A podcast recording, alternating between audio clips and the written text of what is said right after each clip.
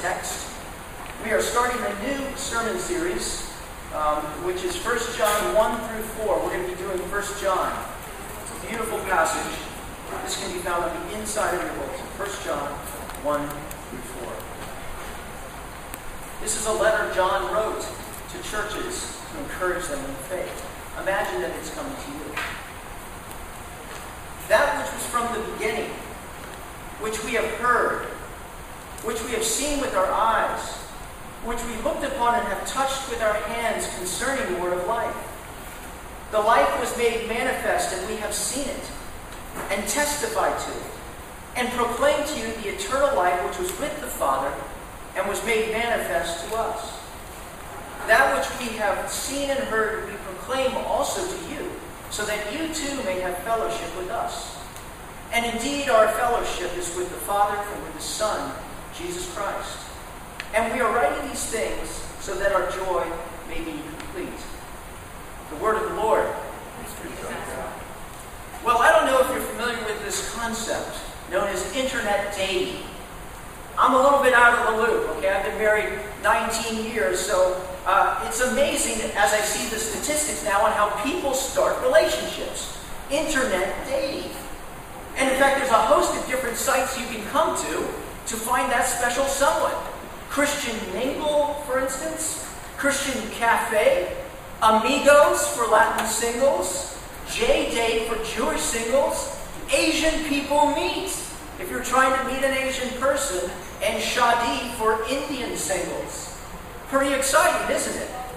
There's these places you can go, and they've even got so sophisticated that they even have virtual dating okay? Where you can go and meet and chat in a romantic virtual cafe in Paris or a Caribbean resort. I'm thinking to myself, could I maybe set a date with my wife and go to this and do this exact same thing? It's very interesting, you know, this trying to communicate and find that special someone, and it's a neat way to do things. But another element has come to the forefront that's always been, you know, in the real world that has moved on to the digital world. And that's what we call impression management. You know, a large component of online dating is profiling yourself. And they've had these studies where participants have said they've often found themselves scrutinizing and laboring over what to write in their description and private messages, often composing it again and again to create that perfect picture. In one study, it was found that 9 out of 10 participants had lied on at least one attribute was the most lied about, and age was the least. Often the lies are slight, but they still illustrate the difference that new media has created in relationships. You know, sooner or later comes that moment of truth, right? When what you've communicated online is personified in media. Because there's nothing like an eyewitness viewing to establish and corroborate that which you think. Same thing in law, isn't it? The, the witness of an eyewitness carries a tremendous amount of testimony. And that's why everyone's looking for that eyewitness. See, we look for eyewitnessing in dating and in criminal cases, and we also look for it with God. See, with God, we're trying to understand who is this person that has sent us some sort of message that we believe is out there somewhere. And we're looking for some sort of experience where we could know him and come to him and much like our online dating profile, we want to put our best foot forward, don't we? Paint a beautiful picture of who we are so when God, if He wants to, ever comes to meet us, He will be satisfied. But for the most part, with the gods, the pantheon of gods in the world, there's never been an eyewitness. Never been anyone who's seen God. And so we have this vague notion of who this one in the sky might be. This one, and we don't really understand who he is. And if you preview religion all around the world, you see these rituals and bizarre practices in order to try to talk. But the best we can get is something with a person that's far away. But you see, that's where Christianity is different. See, the prophets of all the religions that have come, the major religions, they have come and said, I know the way. But Jesus has come and said, I am the way. Other religions have said, I know the path to God. And Jesus has said, I am God. God has paid us a visit. And because of that, these people who are writing to us has seen what he is like. And they paint a beautiful and astonishing picture of this one God who has come into the world. Because they have an eyewitness account of the one who has come near. And they want to communicate to us too who this one is. And what's even more amazing is that the message itself can give us a deeper relationship and understanding of this one who has come. Wouldn't it be amazing if we could reach out and touch the face of God? Wouldn't it be amazing if we could understand how he felt about us, what he wanted to communicate of us, for us, what he wanted us to be, and him to be in our lives? We need an eyewitness account. And that's exactly what is going on here in this book of 1 John. Because what's going on here is that the presence of Christ in their life has brought their proclamation to us.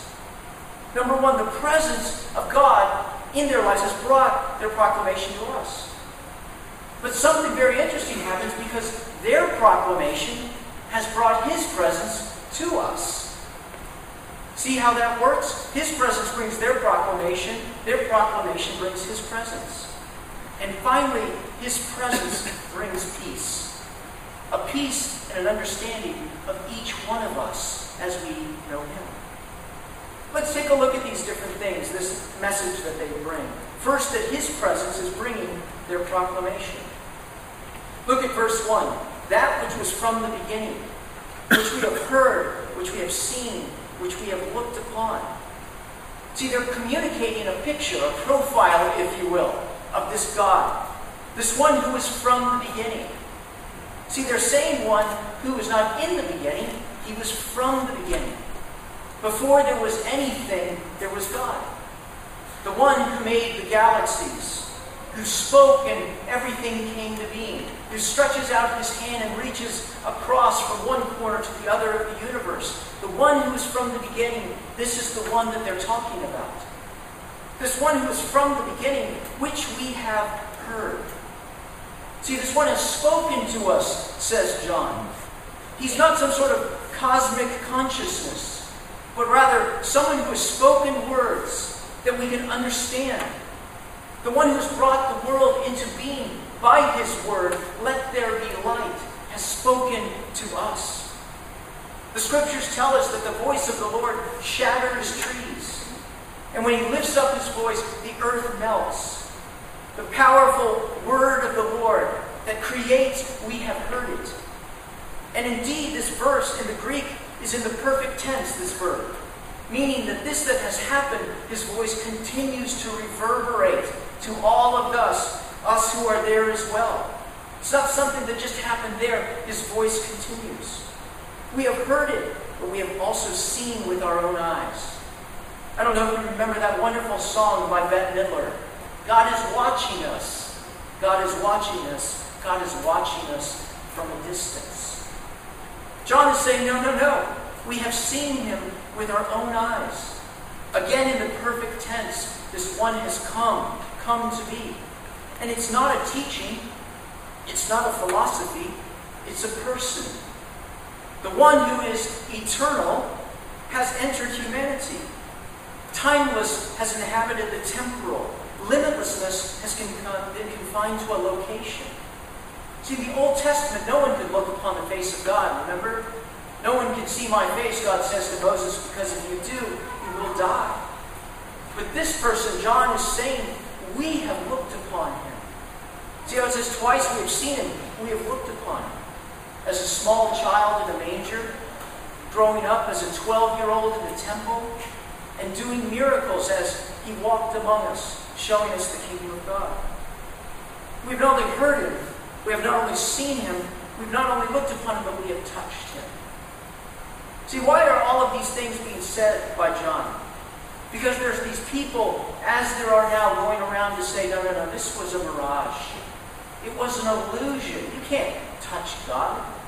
You can't feel him. He is from far away. You are sinful and he is holy. But they say, no, we have seen him and touched him. We have touched the nails. We have touched his side. We have leaned upon his shoulder. We have seen him and touched him. This one who is called the Word of Life. What if life spoke? What would it say? Certainly not to bring words of death, would it? What if life spoke into our own lives? That's what John is saying. The word of life has spoken and has been made manifest. We have seen it, says John, and we testify to it. See, these ones, John and his disciples, have come to bring this word.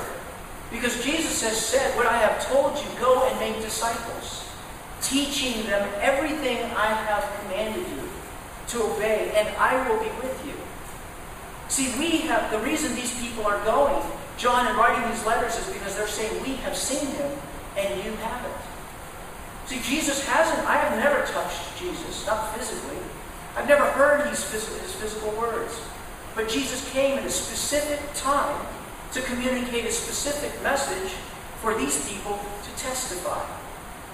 And indeed, if we read the, uh, uh, the New Testament in the book of Acts, where this message is trying to be squelched, they say, We cannot help speaking about what we have seen and heard. For we understand that this one whom we have touched has come not just for ourselves, but for you as well.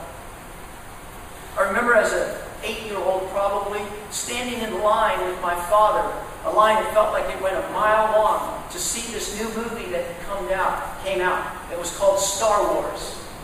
Or Star Wars, it was fantastic. You know, everybody wanted to see it. No one had ever seen anything like this. And I asked my dad to take me, so there was my sister and I holding my dad's hands.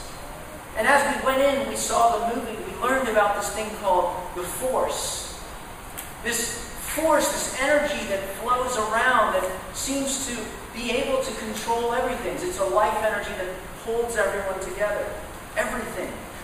And there's a specific group of people that can tap into this force. This nameless, faceless force that is powerful. See, that's kind of like God for most of us, isn't it? There's this force we're not quite sure how to activate it. It seems to only be for a specific group of people who are the Jedi's, the disciples, but for the rest of us, we really don't quite understand it. But that's not what John is saying. He's saying this thing that is far away has come near. And this thing is not a force, it's not nameless, it's not faceless, it's a person. See, we want to be comfortable with God. But God has come uncomfortably close. God is watching us from a distance. But God says, no, no, no, no. I come into your world. And he has come so that the disciples could peer into his face. And the disciples and Jesus himself invites us to peer into God's face as well. See, if God has revealed himself, we must be willing to do the same. He is real. He's invaded time and space. And so we can do two things. One, we can go on our way, hear this message, and put it in a box, and become comfortable with this force. Or we can come uncomfortably close to Jesus. We can listen and search and look. Because Jesus' presence has brought their proclamation. And if we listen and peer into their proclamation, it will bring his presence. This is point number two that proclamation brings his presence. You know, when you think about it, why is so important that these uh, disciples testify about this one? You know, Jesus had this constant message, didn't he? Go and tell. Go and communicate. Go and hear the message. Why does he do that? Why would they sacrifice their life to communicate this? Because the proclamation that they have brings his presence. They have touched him, but we have not. They have seen him with their own eyes, but we have not. You have to ask the question, by the way, why, why haven't I gotten to see him? Why didn't I live back there? Why doesn't Jesus continue to manifest himself in this way that we could touch him ourselves, that we would know? And the reason can only be one thing that the proclamation that they have to bring is sufficient to bring the presence of Jesus Christ into our lives. See, there are two ways to meet Jesus. One is physically, as they did, and the other is spiritually. Jesus, in fact, said, It's better that I go away. Because if I go away, I will come back, and I will not only be with you, but I will be in you. Proclamation, us who have the Holy Spirit can be every bit as close and united to Jesus as those disciples. Still, we say, but if I had seen him, it would be totally different. Truth is, no, it wouldn't. Because Jesus walked by a bunch of people, and they never turned their neck once. They weren't seen, they were looking for somebody. There's not this ordinary man. It was only those who had eyes to see. The same is with us. How do we appropriate the presence of Jesus Christ into our lives? It's by faith. Romans 10 So faith comes from hearing, and hearing through the word of Christ. Jesus, by his spoken word, has woven his presence into his written word. His physical presence is in his word, in his spiritual presence. And somehow, mystically, in a way that we don't understand, the living word is proclaimed in the written word. The scriptures even tell us that the word is living and active. It penetrates to our hearts. It's in his written word. And that's why the First John says, That which we have seen and heard we proclaim also to you, so that you too may have fellowship with us. And indeed, our fellowship is with the Father and with his Son, Jesus Christ. Notice the words. That which we have seen and heard, we proclaim to you, so that you may have fellowship with us. And this fellowship is with Jesus Christ. They're saying, Come into the fellowship with God through hearing the proclamation of the message. We have done this also to you so that you too would have fellowship. It doesn't say you might have, it doesn't say you will have, it says that you may have. This fellowship awaits for us who believe the message. One of the books, you know, we have kids, and it's fun uh, because they get books all the time read them, and sometimes I read them too, you know, because they're really interesting. I guess our books were boring, you know, Hardy Boys, you know, big deal, you know. But they, they got the series by this person named Cornelia Funk. Is that the right way to say it? That's a great name, Cornelia Funk. She wrote the series, and the first book was called Inkheart.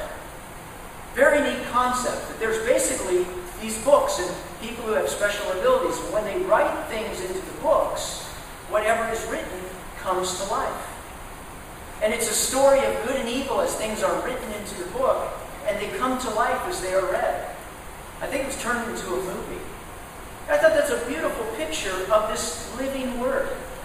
Jesus, who is in His Word, that has been written for you and me.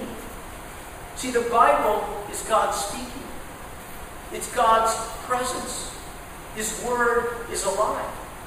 And so the message is for us. By reading this word, he speaks and he reveals and he instructs. Jesus came to give us so much more than information. Came to give us transformation. So how can we experience the presence of Christ by faith? You know, one of the most dangerous things you can do is say to God, show me yourself. And to open God's word and to begin to read.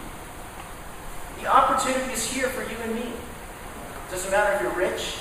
it Doesn't matter if you're poor. it Doesn't matter if you speak Spanish or English. The word has been translated and resonates across time and space. Jesus is the same yesterday, today, and forever. And so if you desire to see this one, Jesus Christ, with the same eyes as the disciples, you must seek with hopefulness that God has a message for you and wants to speak to you if you will come uncomfortably close to Him and His Word. We must seek with hopefulness, but we must also seek with diligence. You know, heaven knows how to put a right price on its goods. Do you seek the Lord? Remember the people coming to Jesus? I want to be with you, but first I need to do this and this and this. No, no, anyone who comes after me must take up his cross and follow me. For whoever does not be willing to give up everything he has cannot be my disciple. Is it any different with God's word? That I, being his disciple, come to him and say, I will follow you. Teach me about yourself. Teach me how I am to live. To take time and be diligent and quiet. So hard to be quiet in this world, isn't it? to pray to Him and to hear Him speaking to us. We must speak with hopefulness. We must speak with diligence, but we must speak, seek with carefulness. You know, there are other books out there that say, I can interpret this book for you, that are imposters, fake books that seek to lead us off the path. We must seek with carefulness. You know, that's really why the church exists. That's why people like me go to school, to help our body as a group and other folks be raised up as elders, to see God's word for what it is, and to protect from those people who would give a false voice. Because if we seek his proclamation, if we listen to it, we will receive God's presence, and we will come to know him every bit as deep as those who saw him face to face. This brings me to my final point. That if his presence brings their proclamation, and their proclamation brings his presence, his presence brings us each into each other's presence. Notice how the writer says at the end, We write these things so that you too may have fellowship with us. And our fellowship with uh, Jesus Christ. Now, the question you have to ask is well, which fellowship is it? Is it with the people or is it with Jesus Christ? The answer is yes. It's both of them. Because it makes perfect sense that if the scriptures bring us close to Christ, they would bring us close to each other, or being brought closer to God as well. See, the centrality of the fellowship, of true fellowship, is Jesus. Jesus is the one who transforms community. Remember, Jesus said, A new commandment I give you, that you love one another. Not just loving your enemies, loving one another. Even deeper than you love, if that could be such a thing. Jesus says to have special regard and to love uh, the brothers and sisters in Christ. Not that we don't love others, but let us do good to all people, especially to those who belong to the family. See, as we seek God and He seeks us, we begin to see as He sees. We begin to see through His eyes what He thinks about Chuck and Barry and Rico and all sorts of different people and Darla.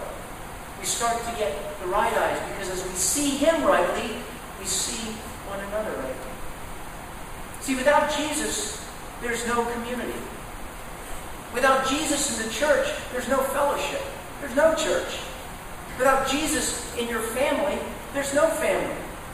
Without Jesus in your marriage, there's no marriage. And thus, John is writing to say, We're writing you these things to make our joy complete. What Jesus is calling for is no less than a transformation of all relationships between us and Him and between us and one another. There are plenty of people and places and even churches that say the true thing that's important is that we're unified. As long as we're together, as long as we're loving one another, everything's going to be okay. It's not true. Jesus is the only one who can bring us all together. It's only His presence that can bring each of us into each other's presence. Do you want to love your spouse? Put Jesus in the center of your marriage. Do you want to love your family? Put him in the middle. How do I do that?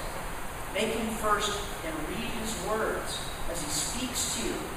What does the Bible tell us? What we must believe about God what God requires of us, as the Westminster Shorter Catechism says. My hope for this church, my friends, and I'll close with this, is that Jesus would be smack dab in the center of it. You know, we're not flashy. We're just meeting in the cafeteria at the end of the day. We don't have it all together. Your pastor's a little goofy, let's be honest. Okay? But this isn't about me. It's not even about you. It's about Him. Him who sought you and has brought you here. And is feeding you and growing you. The last thing I want for you guys to do is hear a great sermon and then go home. And sort of put your faith here. And never get in that room quietly, just you and him, with his words, to listen as his presence speaks to you. If we are doing that, and growing in our faith individually, I guarantee you we will be growing in our faith together corporately. And people will see the love that we have for one another, and they will want to be a part of that. Jesus has come to the disciples so that they may proclaim his presence. We must hear the proclamation and wish for his presence in our hearts. And we must apply his presence to our presence with one another. This is the beauty of the gospel. Jesus says, Behold, I'm making all things new. Christ has come into our midst. May we seek him with all of our hearts. Let us pray. Jesus, we thank you for your presence and your voice that resonates across time and space. That you have come and therefore nothing can ever be the same. Lord, give us the faith to peer deeply into your words, to believe. Open our eyes and our hearts that we could experience your grace and the fullness of your presence as by your Holy Spirit you speak to us and reassure us. And through prayer we speak back to you. We want to know you and for your relationship with us to be the most intimate, the most beautiful, the most uh, glorious thing, Lord. And we pray that our church would be centered around that as well. Lord, help us to not uh, miss the important, Lord, for the urgent. Let you be firmly ensconced in the throne of our lives in this church. All of this we pray in Christ's name.